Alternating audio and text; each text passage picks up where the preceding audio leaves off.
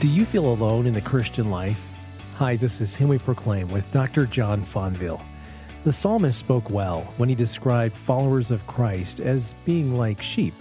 And yes, it feels degrading to be described as sheep, but here's the reality we tend to go astray. We follow others over a cliff. We're vulnerable to wolves, and we don't do a great job of feeding ourselves. In short, we need a shepherd.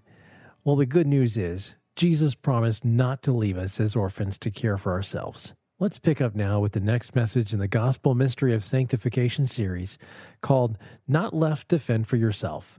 Here's John Fonville. Here's the question How do you keep God's law? How do you be a law keeper without killing yourself through failed attempts at holiness? Right? So that's what we're looking at. This is a question that we've been attempting to answer in this series that we're calling the Gospel Mystery of Sanctification.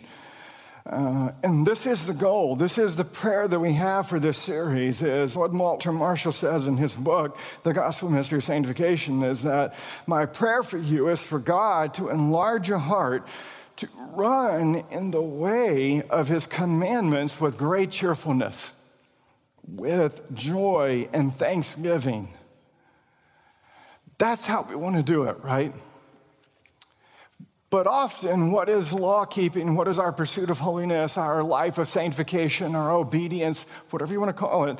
Too often, it's oppressive and it's exasperating, isn't it? And why is this? Why are our attempts to obey God's moral will for our lives, why is it so difficult? Why is it so hard to learn? And so I've suggested to you there's at least two reasons. I mean, there are a lot of reasons, but these are two fundamental reasons of why obedience, the pursuit of holiness, is so difficult. Is because the first one that we looked at is the gospel way of obedience is far above the way that we naturally think. As we saw that uh, we, are, we are born wired for the law, not the gospel. The gospel, when we hear it, is this strange announcement that, that to the world it seems foolish and powerless. And, and then, even to believers, to some extent, throughout our life, the, the gospel just sounds foolish. It, it's a strange announcement that comes out from outside of ourselves. So that's the first reason. Second, we saw last week is the gospel way of obedience, the gospel pursuit of holiness is difficult, it's hard to learn because it requires double the work. We looked at this last week. This double work involves unlearning many of these old, deep rooted notions of the way of life that the Bible calls holiness. And then, after we unlearn it, and we're constantly doing this, we have to relearn a new way, the, the gospel way of obedience and the pursuit of holiness. So we have to unlearn, we have to learn. And it's this double work that is constant. So let me give you a word of caution about that. When it comes to this process of unlearning and learning a, a new way of obedience, there's a potential danger involved. Because many times when believers hear that they have to do this double work, they have to unlearn, they have to learn, they make this mistake. And this is the mistake that I want to caution you against. They make the mistake of thinking that this process rests on their own solo effort. When, when, when, you hear what you have to unlearn and you've got to relearn and you've got to preach the gospel to yourself and there are things you need to you don't make the mistake of thinking, I got to go fly solo. That, that this effort is up to myself, right? Let me give you an example of what I'm talking about because this just helps us give a framework to what we're thinking about. Uh, Willow Creek, everybody's heard of Willow Creek. About a decade ago, about it's about 2007, maybe a little bit longer than a decade. They conducted a multiple year study of its ministry throughout its church. And the purpose of their study was to know what programs and activities of the church are actually helping people to grow spiritually mature in Christ. And so the results of this study was published in a book called Reveal, Where Are You? question mark. Uh, Bill Hybels, who was the former pastor of that church, he said that what the, the, the findings that they had, he said, were, quote, earth shaking, groundbreaking, and mind blowing. And so I want you to listen to the conclusion that this church came up with as to uh, what was how best to help believers grow spiritually mature. And so this is what Hybels said. He says, quote, he says, we made a mistake. So as a church, were making a mistake on how to mature believers in Christ. He says, we made a mistake. He says, what we should have done when people cross the line of faith and become Christians, he says, we should have started telling people and teaching people that they have to take responsibility to become self-feeders. He says we should have gotten people and taught people how to read their Bible between service, how to do the spiritual practices much more aggressively on their own, end quote. And so what I'm suggesting to you is this, is that we need to avoid this notion of self-feeding. We need to avoid that. When you hear it, you've got to unlearn and relearn a new way of gospel obedience, it's not a solo effort. Yes, we need to practice spiritual disciplines. Since becoming an Anglican, uh, following the daily office. This has been one of the single most helpful spiritual disciplines on a daily basis I've ever done. And for my family, my children too. It has been formative and shaping and powerful, and we love it. We do it as a family.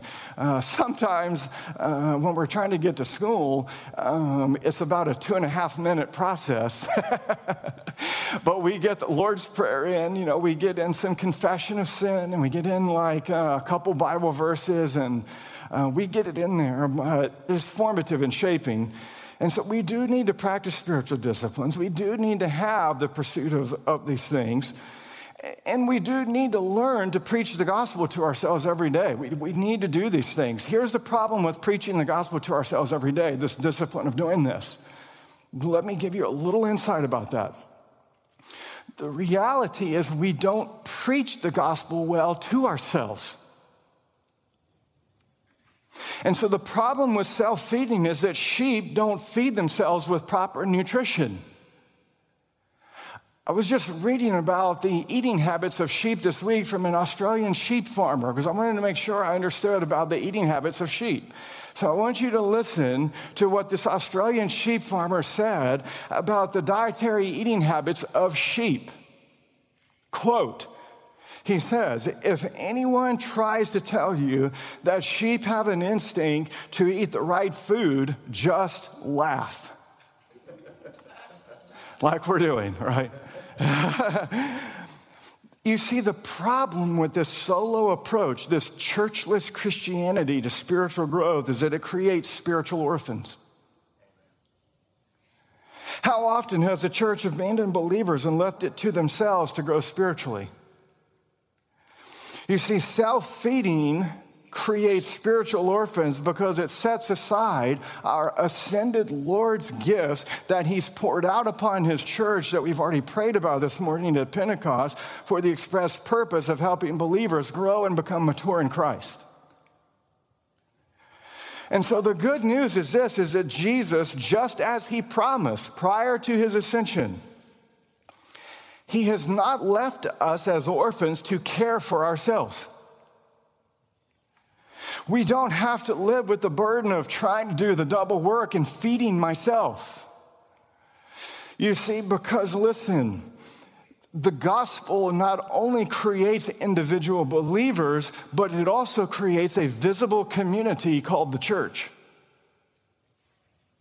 And so the visible church is like a lush green pasture where Christ's sheep come to feed on a continual diet of word and sacrament week after week after week over a lifetime.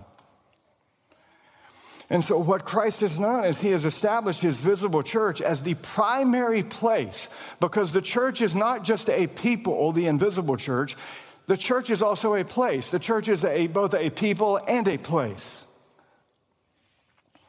And so Christ has established his visible church as the primary place where this lifelong process of unlearning and relearning takes place. How do we know this? Well, this is what the Apostle Paul writes in Ephesians chapter 4. He says that upon his ascension, when Christ triumphantly ascended to the right hand of the Father, and we looked at that this morning in catechism class, and many people found great comfort to that doctrine. It's, it's wonderful. But upon his ascension, uh, Paul says that, the, that our ascended, risen Lord, he is the gift giver. He poured out his gifts, or literally his gifted ones, upon his church for the purpose of bringing believers into the fullness of Christ. I want you to listen to what the Apostle Paul says about the church in Ephesians chapter 4, beginning in verse 7. He says, But to each one of us grace was given according to the measure of Christ's gift. Therefore, when he ascended on high, he led captive a host of captives, and listen, and he gave gifts to men.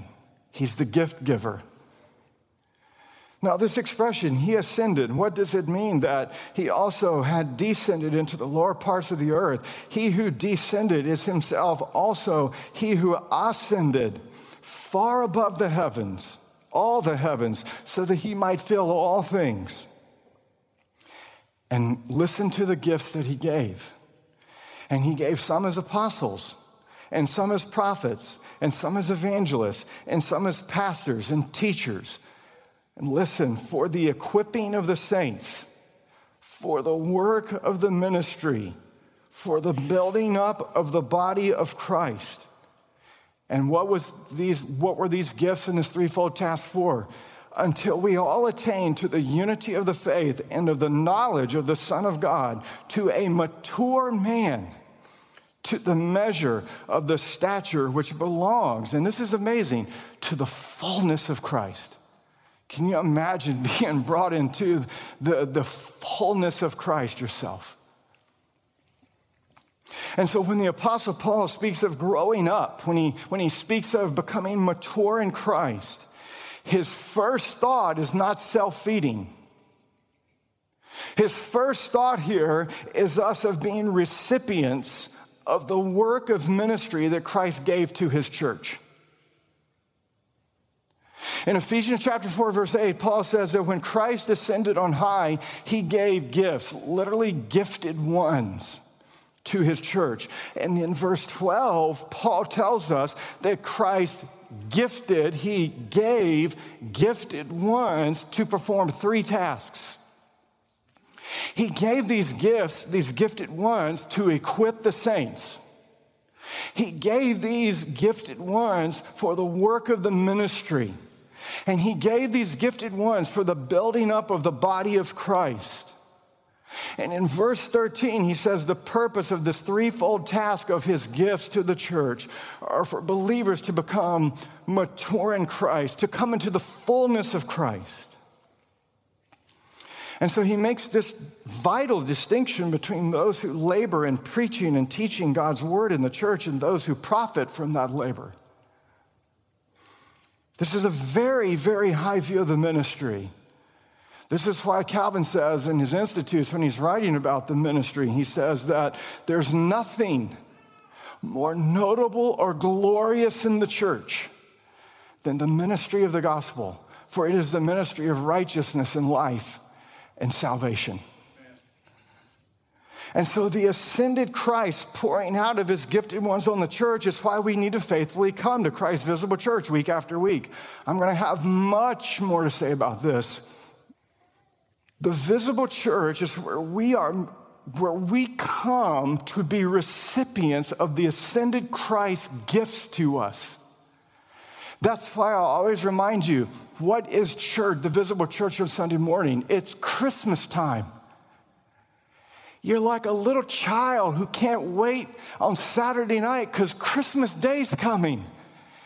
Because the gift giver is going to be present and he is going to be there through the Holy Spirit, through the office of ministry that he has poured out on his church to give me his gifts so that I can grow up into the fullness of Christ.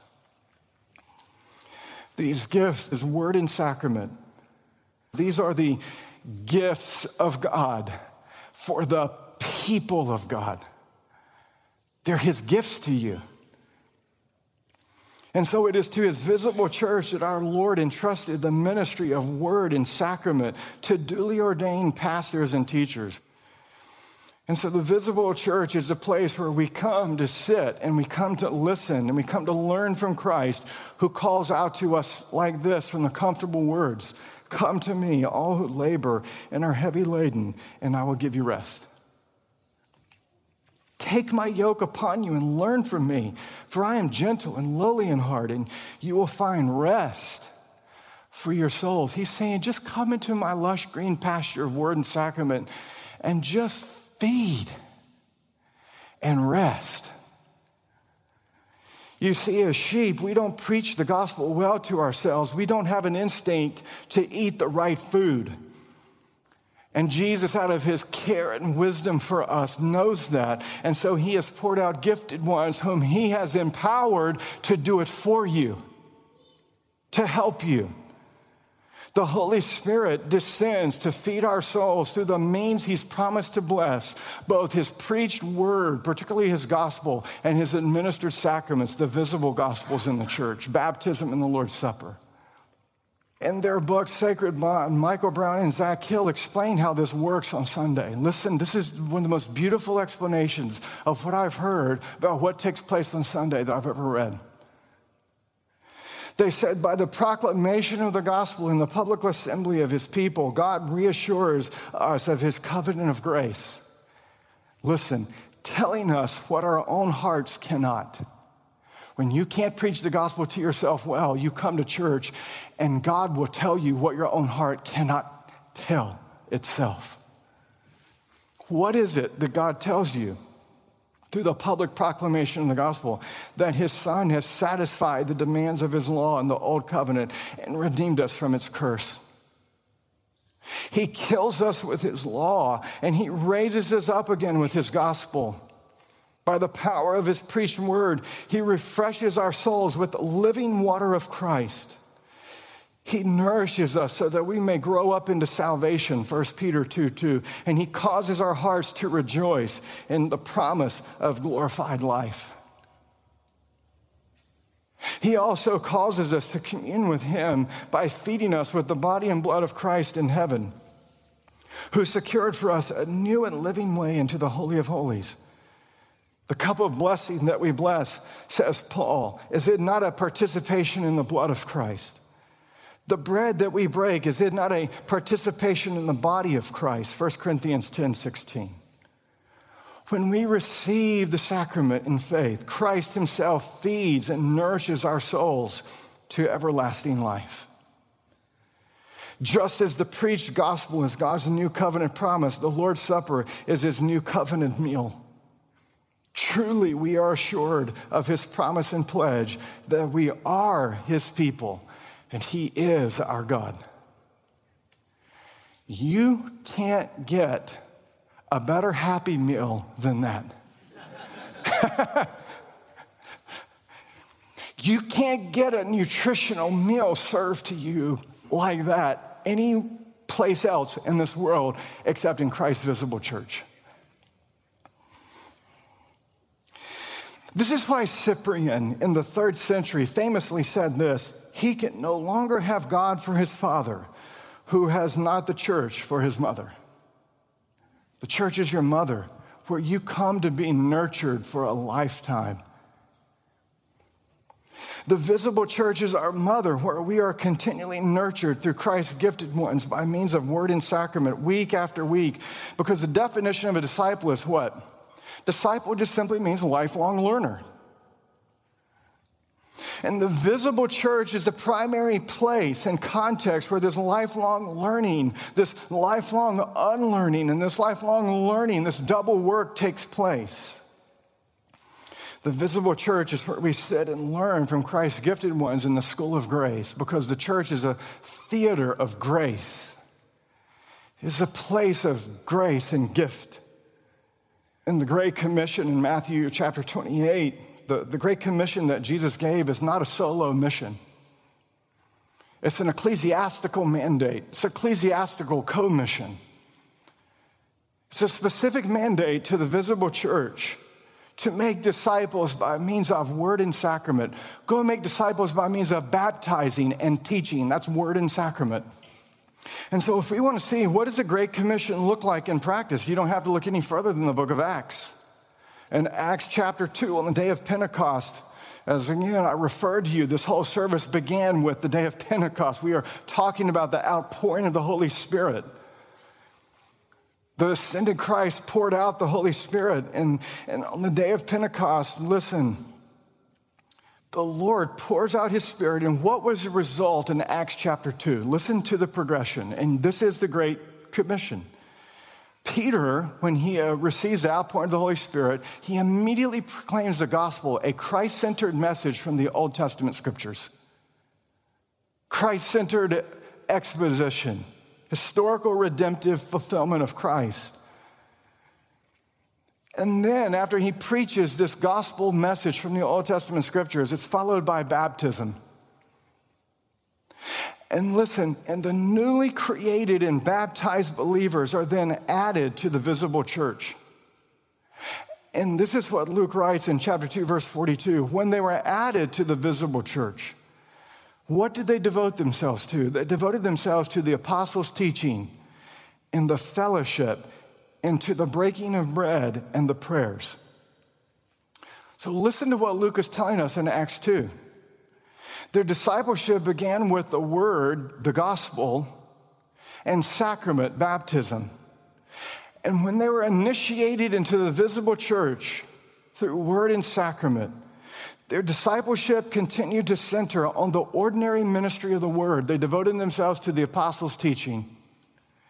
And they continually devoted themselves to the sacrament, the breaking of bread, Holy Communion, the sacrament of initiation, baptism, and the sacrament of continual covenant renewal. God continually assuring our hearts that He is for us. The Lord's Supper, Holy Communion, the breaking of bread. That is what the great commission looks like. And so we see that is in the context of the visible church where Christ's gifted ones administer the ordinary means of word and sacrament. And through this, believers are not only created, but they are nurtured and discipled into Christ's image over a lifetime. So, as we reflect this morning on the central importance of the visible church, I want to leave you with this thought. And here it is. And, and, as I said, we'll come back and we'll expand on this in the weeks ahead. But, but I want to get your thinking cap on about it. Here's the thought I want you to leave you with we need to faithfully attend the visible church. We really do. This is what the author of Hebrews says. Do not neglect the assembling of yourselves together as the habit of some. And it's not because, oh boy, here we go, the lecture. It's because you're, when you don't faithfully attend Christ's visible church, you don't receive his gifts that build you up because he is the gift giver and he wants to gift you weekly. You see, it's completely different. It's not I have to, it's I can't wait. It's Christmas morning again, this week again and I get to have it 52 times a year. At least that, right? Perhaps more. Because we, we, we come to the visible church, which is the lush green pasture where we feed a sheep. Because this is the primary means by which we grow well in the faith. We come faithfully to the visible church to receive the gift giver's gifts through his gifted one so that we can grow into the fullness of Christ. Michael Horton says there's no distinction in the New Testament between being a disciple and belonging to the church. Not just to the invisible church of regenerate believers, but to the visible church, a place. Amen. Let's pray. Father, we thank you for Jesus, our risen and ascended Lord. We thank you that He is the gift giver, that you are the gift giver, that the Holy Spirit is the gift, and that the Holy Spirit has created through the gospel this place of grace, this theater of grace called the visible church, where gifted ones, empowered by your Spirit, are given to build up believers into the fullness of Christ. What a beautiful thing and work you have done. We pray this in the name of the Father, and of the Son, and of the Holy Spirit. Amen.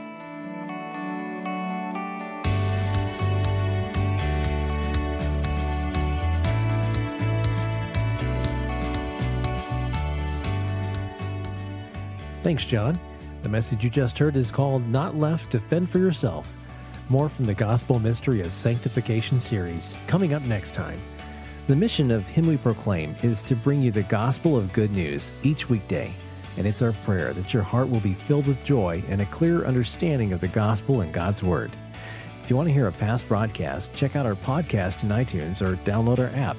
Just search for Dr. John Fonville in iTunes or Google Play. Him We Proclaim is a broadcast of Dr. John Fonville. If you would like to visit Pastor John's church in Jacksonville, Florida, you're always welcome. You can find out more at ParamountChurch.com. Thanks for listening and join us next time.